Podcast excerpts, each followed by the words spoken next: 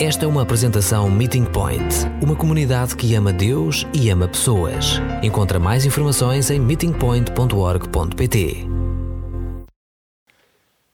Então, enquanto as crianças têm o seu tempo agora de crescimento e aprendizagem, de sonhar e sonhar de uma forma para lá do usual, nós vamos procurar fazer o mesmo à luz do ensino de Jesus.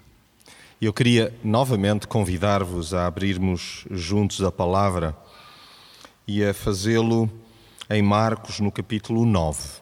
Marcos, capítulo 9.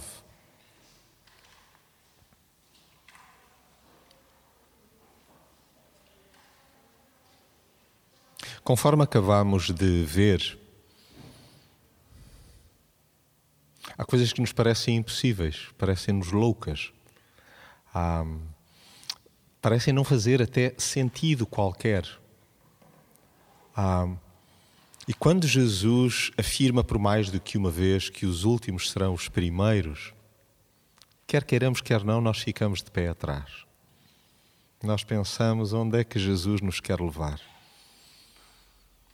Ah, se porventura isso não é ousado demais. Se conforme já vimos no decorrer desta série, que menos é mais, se nós não ficamos mesmo a perder ao invés de ganhar. Se nós não acabaremos por não receber nada, por insistirmos que devemos priorizar o dar. E nós fazemos estas contas de cabeça. Exatamente como vimos há pouquinho, lembram-se daquela história que Jesus conta que um pai, mais do que um patrão, simplesmente quer angariar alguém para trabalhar para a sua vinha, faz contratações ao dia em diferentes horários e acaba então por pagar aos últimos o mesmo que aos primeiros. E a nossa reação, estivéssemos nós lá na jorna, seria provavelmente a mesma. Sobretudo se estivéssemos na primeira leva. Se nós fôssemos os primeiros, dizer assim, isto, isto não é justo, mas se nós fôssemos os últimos, nós diríamos: Oh, quanta gratidão há no meu coração por ter recebido para lá do que eu esperava. E, é esta cultura que nos revira os neurónios que Jesus, de algum modo, um, quer que nós possamos revisitar hoje. O reino dos céus é composto por aqueles que se satisfazem em servir a Deus e ao próximo sem segundas intenções. Nós já vimos isto. Mas dedicam-se a olhar para o alto, nunca por cima do ombro. E, é tão diferente isto, olharmos para o alto ao invés de estarmos a olhar com desdém ou desprezo para as pessoas que estão à nossa volta. No fundo, Tão bom seria que nós sentíssemos que somos alvo de uma imerecida graça divina e por isso mesmo deveríamos desfazer-nos em permanente gratidão. Como ainda há pouco referia, a imaginarmos a porta do avião fechada já e nós pensarmos: perdi o avião e eu precisava tanto desta viagem. E por um ato de misericórdia inexplicável, é dada a ordem para que a porta do avião se abra e nós apanhemos aquele voo. Mesmo sem mais nada, não deu tempo sequer para então colocar a bagagem no porão. Não, é aceitar o voo nestes moldes. E eu acho que nós não hesitaríamos. Sim, eu desejo entrar. Então, que nós possamos hoje refletir um pouco sobre a dimensão da compaixão e da generosidade de Deus.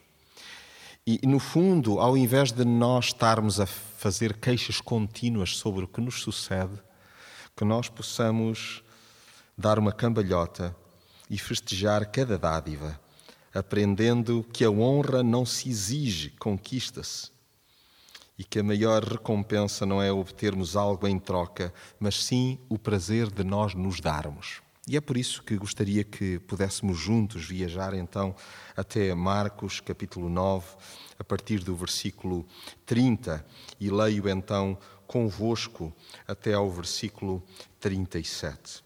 Eu vou ler numa tradução de O Livro, e que creio que nos pode ajudar a ampliar, digamos, o nosso raciocínio comunitário.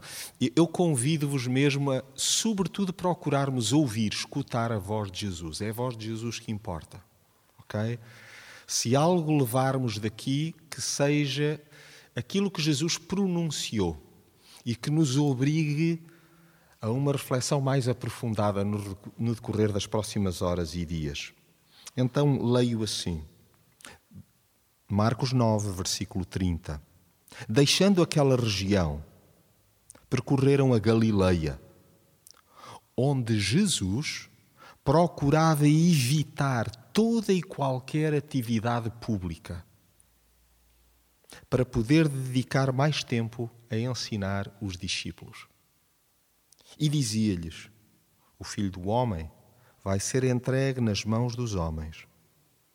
Hão de matá-lo, mas três dias depois de ser morto, ressuscitará. Eles, porém, os discípulos, não compreendiam e tinham medo de lhe fazer perguntas. Chegaram a Cafarnaum. Quando se encontravam instalados na casa onde iam ficar, perguntou-lhes Jesus aos discípulos: O que é que vinham a discutir pelo caminho? Qual era o teor das vossas conversas? Mas tinham vergonha de responder, porque a discussão era sobre qual deles seria o mais importante. Então sentou-se, sentou-se. O texto diz que Jesus se sentou e, chamando-os para junto de si,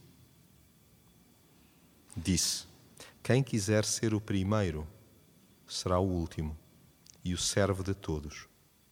Depois, tomando uma criancinha, colocou-a no meio deles, acolheu-a nos braços e disse-lhes: Quem receber uma criancinha como esta, em meu nome, é a mim que recebe.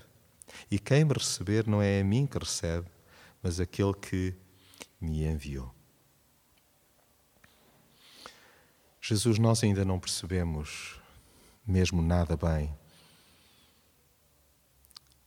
aquilo que nos propões, de para podermos estar perto de Ti, para sermos primeiros, necessitarmos de seguir o Teu exemplo, de servir e de não nos importarmos em ser os últimos. E eu te peço, que neste instante, por ação do Espírito, nós possamos ouvir a tua voz, entendê-la e desejar aplicá-la. Em teu nome. Amém. Pausa, quietude, oração, silêncio. Pode parecer perda de tempo para nós. Tanta coisa para fazer ficamos tão impacientes começamos a bater o pé. Mas é curioso que, se repararem comigo, no versículo 30, em Marcos 9, o texto diz-nos que Jesus procurava evitar toda e qualquer atividade pública. Ele não desejava dar nas vistas. Ele desejava simplesmente baixar o ritmo e porque ele tinha uma prioridade e a prioridade era estar com pessoas, e nomeadamente com aqueles que desejavam segui-lo. O que quer dizer que para nós seguirmos Jesus, nós também precisamos de respeitar alguns ritmos. Nós necessitamos de perceber que isto não pode ser lavrar, produzir, não é a cultura de trabalhar de sol a sol para produzir muito e para depois ser mais agraciado por Jesus do que todos os outros. Lembram-se da parábola? De facto, esta é a mentalidade que muitas vezes acaba por estar em nós completamente entranhada. Então, Aquilo que há pouco falava, que são disciplinas espirituais ou práticas devocionais, como a arte de olhar para dentro, a arte de simplesmente pausar, baixar ritmo, que nós traduzimos como quietude, introspeção, oração, jejum, silêncio, meditação, tudo isto são práticas que infelizmente rareiam no nosso meio. Nós não investimos tempo para isto. Mas, no entanto, Isto que pode parecer perda de tempo ou simplesmente até o finalzinho da lista de coisas prioritárias, contudo, são estas últimas coisas que importa priorizar. São estas últimas. Na nossa vida, se há algo que nós deveríamos dizer assim, é o mais importante, provavelmente nós vamos encontrá-las no último lugar das nossas listas de prioridades, o que é aterrador. Nós precisamos de procurar essas últimas coisas para de facto podermos ser agraciados como desejamos. E sabem qual é a grande recompensa?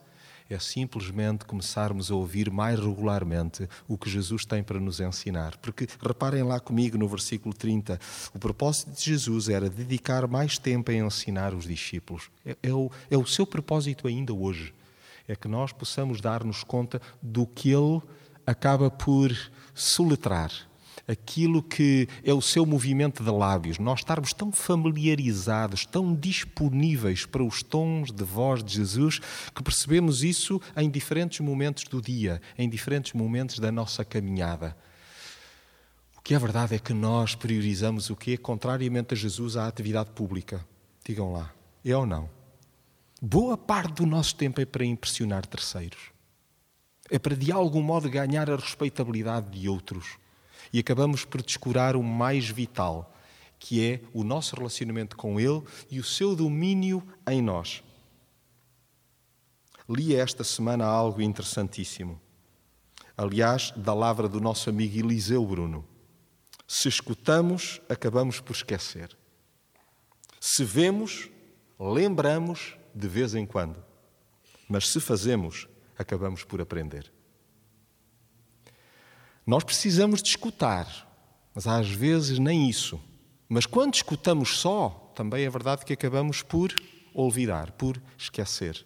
Quando nós vemos, nós acabamos então, em certos momentos, por ter presente de quando em vez.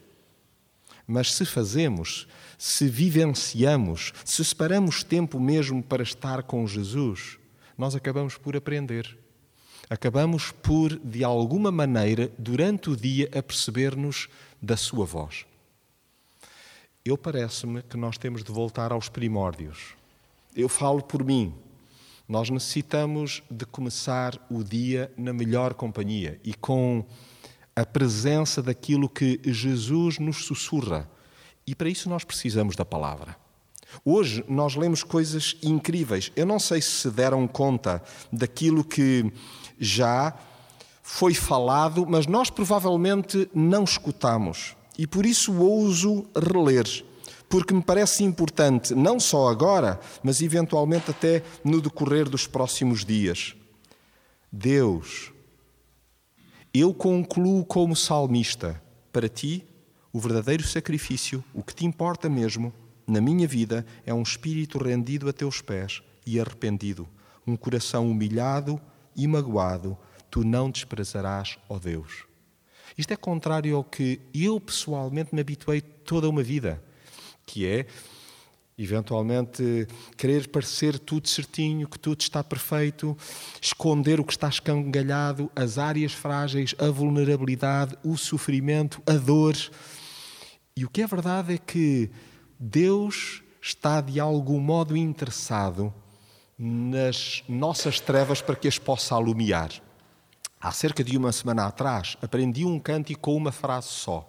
O cântico é simples, minimalista, aliás, conforme é habitual na comunidade TZ.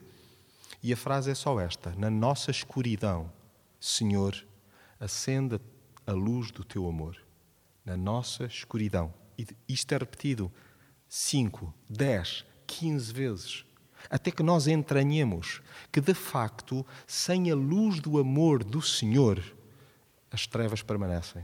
Nós precisamos que o nosso íntimo possa, de facto, ser trabalhado, alumiado, melhorado, aclarado.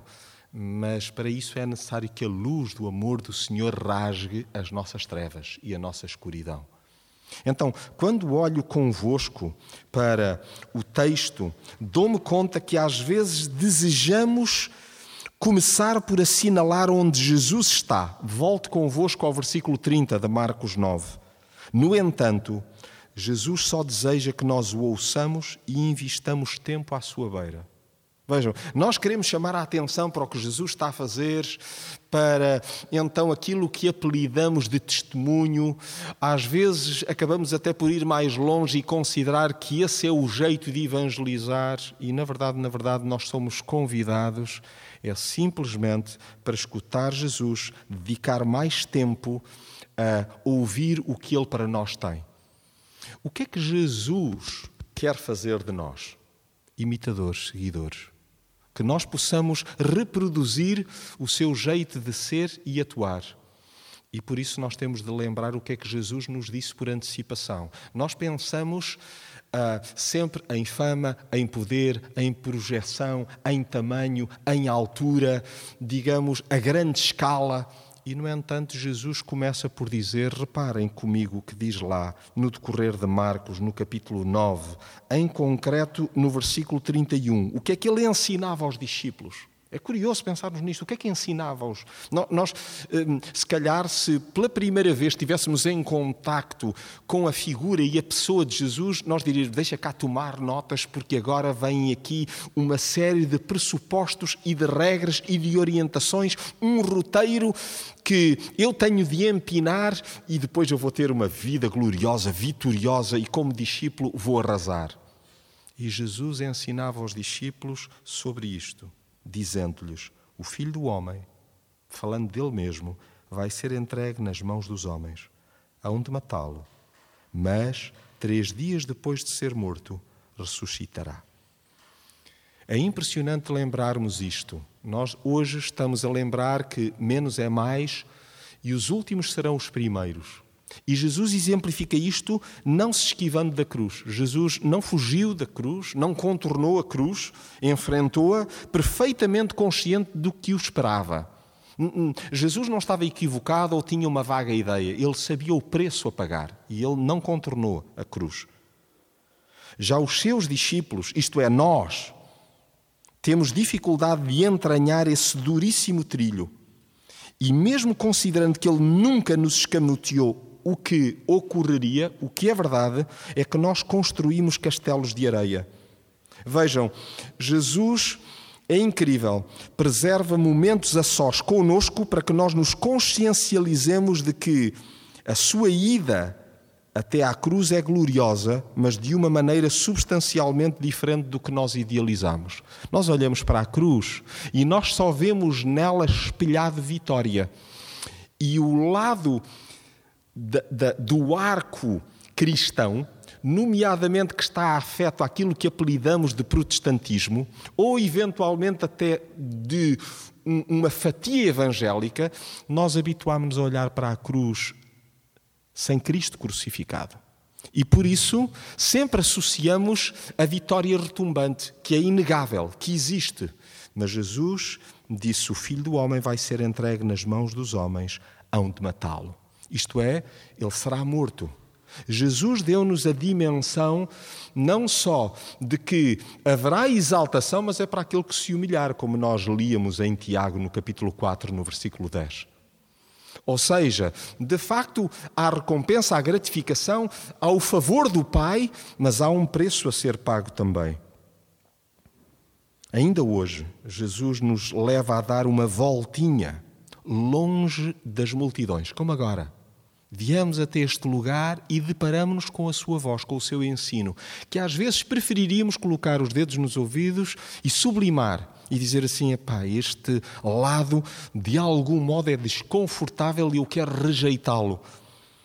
Mas Jesus leva-nos a dar esta voltinha para nos recordar que o seu amor tudo vence, mas não com isenção de dor e enxovalho, mas com a certeza da ressurreição. Isto é, eu não sei como é que é convosco, mas quando dói, quando sofro, acabamos por ter assim um senso de indignação, porque a mim, o que é que eu fiz para merecer isto? De onde é que isto vem? Nós penitenciamos-nos, a, a nossa postura em geral é de lamúria. E, no entanto, Jesus diz-nos que o sofrimento faz parte integrante da caminhada.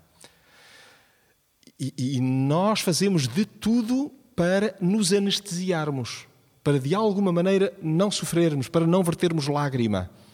Eh, hoje, hum, nós lidamos mal com certo tipo de embaraços. Com a pessoa, por exemplo, que está acamada, ou que tem um problema claramente crónico, ou que tem, eh, digamos, um conjunto de limitações que nós preferiríamos não pensar nelas. Por isso, propositadamente, trazemos também para a nossa reflexão e para ampliarmos a nossa visão. É verdade que são comerciais, que são anúncios publicitários, mas que nos ajudam a perceber que nós somos pessoa e temos uma história, e é importante que percebamos que no meio desse sofrimento, Deus está a revelar-se e a apresentar-se como Senhor, como sendo soberano, como aquele que também conhece o sofrimento, que se abandonou, que foi até à cruz e que foi para lá da cruz, que quis ser último para que nós pudéssemos ser primeiros. Isso é absolutamente incrível. Por estes dias, queria partilhar convosco uma história inacreditável que escutei na sexta-feira passada, de um jovem proveniente da Guiné-Conakry. Neste momento está em Portugal. Quando hum, hum, saiu do seu país de origem, foi já depois de um conjunto enorme de cataclismos: a morte de seu pai, a ausência de recursos por parte de sua mãe para cuidar dele e do restante da família. O seu nome é B-H-O-I, Boy. E este jovem acabou por ter de emigrar para a Guiné-Bissau. E ali fez de tudo um pouco, e o que acontece é que eh, estava em vias de ser repatriado. E ao ser repatriado, ele resolveu fugir. E ao fugir, a história é longa, ele teve, entre outras coisas, de pagar quantia avultadíssima para atravessar o deserto do Sara. E onde, durante um, dias, acabou por viajar numa furgonete onde simplesmente tinha um conjunto de litros que seria o seu alimento de sobrevivência durante aquela viagem e onde não podia tombar da caminhonete, porque se tombasse da furgonete, simplesmente ficaria para trás. Ele disse que viu os ossos de muitos daqueles que tentaram fazer o mesmo e faleceram. Teve de passar por Marrocos, onde foi segregado, onde foi alvo de aquilo que nós classificamos de bullying, só que pior. Percebem? Então, de facto, alvo de atos de racismo extremo. Chegou até a Espanha depois de ter sido explorado de muitas maneiras. E o seu alvo era chegar a Portugal. O seu alvo era chegar a Portugal.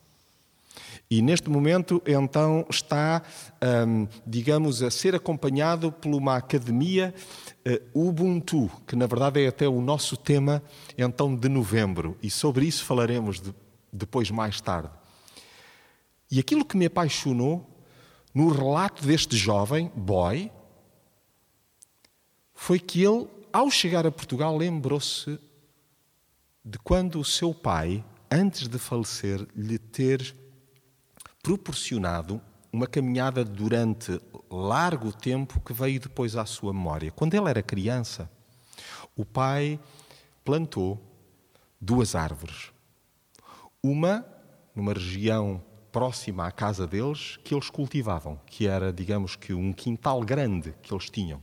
E outra cultivou-a longe, num ambiente agressivo, selvagem. E ele lembrou-se de que o seu pai, à época, lhe terá perguntado: Filho, qual é que tu achas que vai ser a árvore que, na verdade, vai sobreviver melhor, que vai ser mais forte?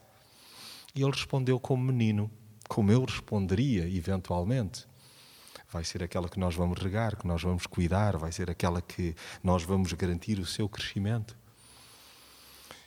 E veio à sua memória que antes de ele ter saído da Guiné-Conakry, um teenager, um adolescentezinho, ele foi espreitar as árvores após a morte do seu pai.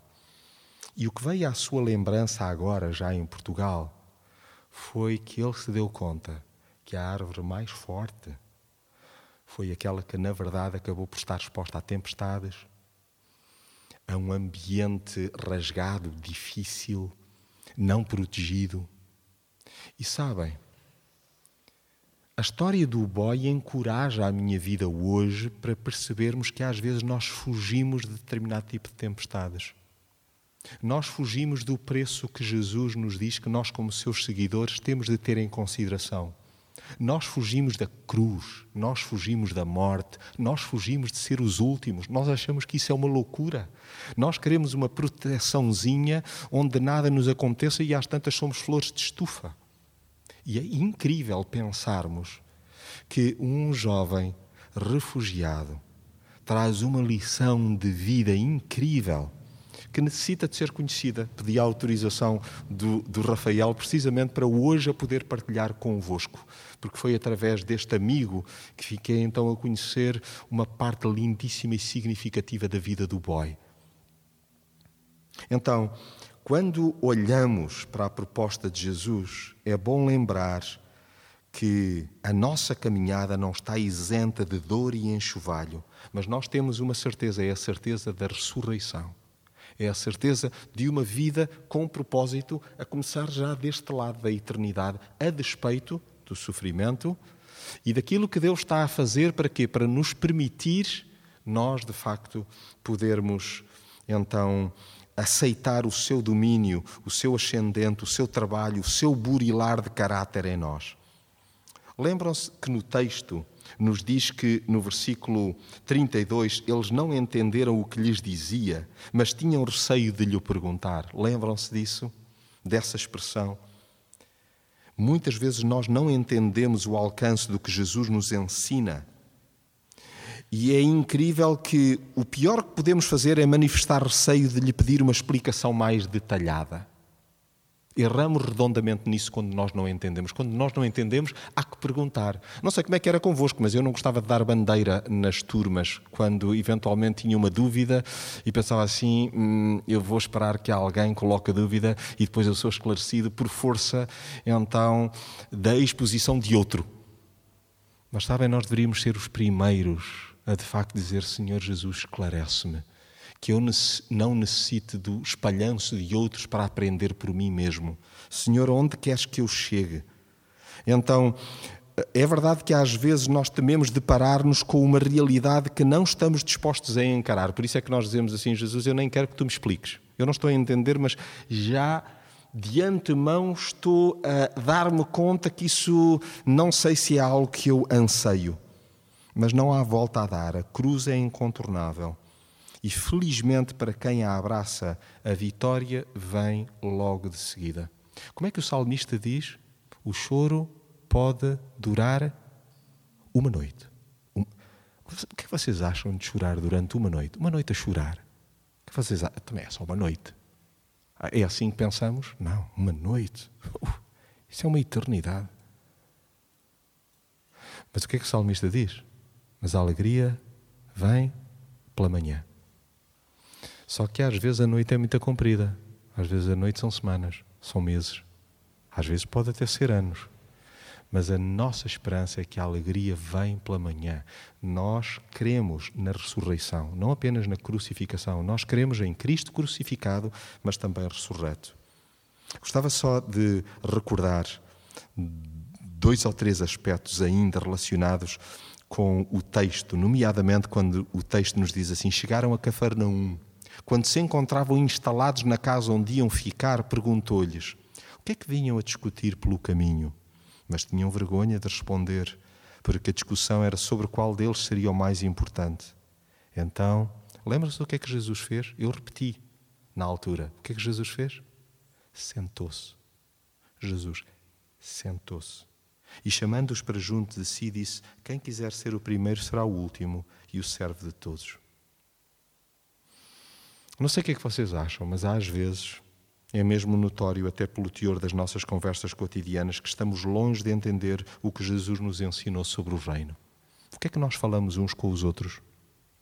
Quando nós estamos a falar com outros, eventualmente até não muito conhecidos, o que é que nós tentamos fazer? Impressioná-los com a nossa performance, com aquilo que fazemos? O que é que nós queremos afirmar? Que somos os maiores? que somos melhores do que os demais, que somos excelentes profissionais. O que é que nós desejamos de facto transmitir? Jesus fala-nos em alhos e nós muitas vezes pensamos em bugalhos. Quando ele aponta para a cruz, nós entretemos-nos em disputas sobre quem é o mais importante. Vejam, Jesus tinha acabado de dizer: Eu quero deixar toda a atividade pública porque quero passar tempo convosco e quero ensinar-vos o caminho do Filho do Homem, que há de ser morto, mas ressuscitará. Eles vão a caminho de uma localidade e sobre o que é que eles falam? Que é que é o mais importante de nós? Então nós nós distraímos-nos com enorme facilidade. Achamos-nos o máximo, alardeamos uma superioridade bacoca e completamente destituída de sentido. Não sei, mas parece-me que às vezes dirimimos argumentos, perdoem-me a expressão, de cá. Não sei se vos é familiar esta expressão. Argumentos que não valem um chavo, que não valem nada. Que no fundo nos envergonham, e o que é verdade é que são argumentos tão pobres que ao abrirmos a boca quando somos confrontados por Jesus, envergonhamos-nos. Quando ficamos diante de Jesus, dizemos assim: que é isto? De facto, perante aquilo que Jesus de mim espera, eu estou entretido com ninharias. Então, no fundo, temos a consciência de que muitas vezes esses argumentos são completamente estapafúrdios. Já cantámos hoje, Senhor, eu quero livrar-me dos argumentos, das minhas razões de facto desejo que tu reines sobre tudo isso, sobre os meus planos. Porque se nós agimos infantilmente como se Ele não nos ouvisse, quando na verdade está a par de tudo o que dizemos e fazemos. Já viram? Nós às vezes pensamos assim: não, o nosso tempo devocional é o nosso tempo devocional, o nosso tempo de celebração é o tempo de celebração. As conversas que nós temos, onde nos armamos em carapaus de corrida, Jesus não está a par disso. E Jesus, de facto, está interessado em todo o nosso ser e onde até acabamos por agir de forma descontraída. É quando agimos de maneira descontraída que nós revelamos efetivamente quem somos. E é exatamente por causa disso que nós precisamos que nos chame para junto de si e nos avive a memória. Se alguém quer ser o primeiro, Jonatas, terá de ser o último e o servo de todos. Então, já viram, nós somos remetidos mesmo intencionalmente por Jesus para o último lugar da fila. Não porque Ele nos considere menos, mas porque de facto Ele deseja que nós espelhemos a sua forma de atuar. Já viram o que era se Jesus tivesse desejado ser o primeiro? Não, não, não, não, não. não. Pai, eu estou a perceber onde queres chegar, qual é a tua vontade, mas não, isso também é demais. Não. Eu pagar a culpa de todos, ser considerado então o horror, ser considerado pecado por causa de algo que eu não fiz. Jesus quis ser o último, para que eu e tu pudéssemos ser os primeiros. O que quer dizer que Jesus nos remete para uma prática semelhante de uns para com os outros. Dói? Dói. Há, há um preço a pagar? Há. Nós pensamos assim, mas isso envolve humilhação? Envolve. Lembram-se do que é que nós, mais uma vez, há pouco pela voz eh, da Tânia escutamos lá em Tiago 4? Humilhai-vos debaixo da potente mão de Deus e sereis quê? Sereis exaltados, sereis dignificados, sereis considerados primeiros. Porque às vezes nós ainda ficamos com dúvidas, Jesus usa uma ilustração que, pelo menos a mim, derrete-me. Não sei se é pelo facto de muito desejar ser eventualmente avô, que quando hum, estou ao pé de crianças, puf, não é bom estarmos diante da ingenuidade, seja eh, de uma Lídia, seja de uma Naomi, seja hoje não está connosco a Rebeca. Não é super bom ah, nós percebermos a simplicidade de uma criança. E Jesus toca-me a mim, eu julgo que a ti também, assim, bem no âmago, bem no íntimo, estando sentado, estando a dizer: Olha, precisas de ser o último. E depois, estando nós em roda à volta dele, ele pega numa criança. Veja, o texto diz assim: colocou-a no meio deles, todos com a atenção à criança. Eu acho que baixaram, digamos que as defesas todas.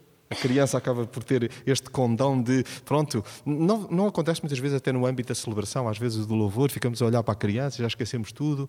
Não, não, há problema. Jesus usou isso mesmo. Para quê? Olhem para a criança.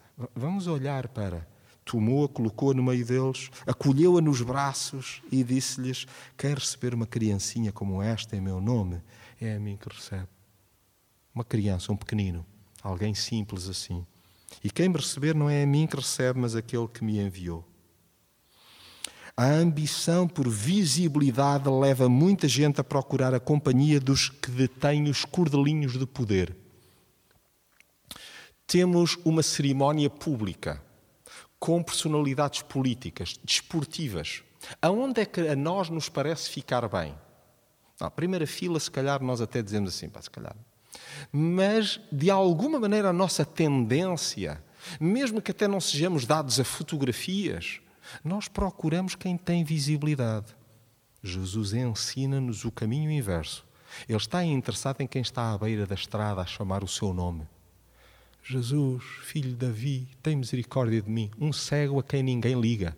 Uma mulher que tem um problema há 12 anos, hemorrágico, e que toca, e que os discípulos dizem: Por favor, mestre, estás a perguntar no meio desta multidão quem é que tocou? Puxa, sabemos lá nós. Mas Jesus sabe. E é, é estes anónimos que, de facto, Jesus entende que é importante dar valor. O que quer dizer que nós temos de permitir que o nosso olhar, a nossa vista, seja tocada, seja curada. Lembra-se do que cantámos já hoje? Se o surdo te pode ouvir, ó Senhor, que te ouça eu. Se o cego te pode ver, ó Senhor, que te veja, Deus, que eu te veja. Agora, o que Jesus nos diz é que nós vemos-lo quando nós damos conta da existência destes pequeninos, é quando nós o vemos. Nós pensamos assim: ah, eu vou à igreja porque eu preciso ver Jesus. Eu preciso de o escutar.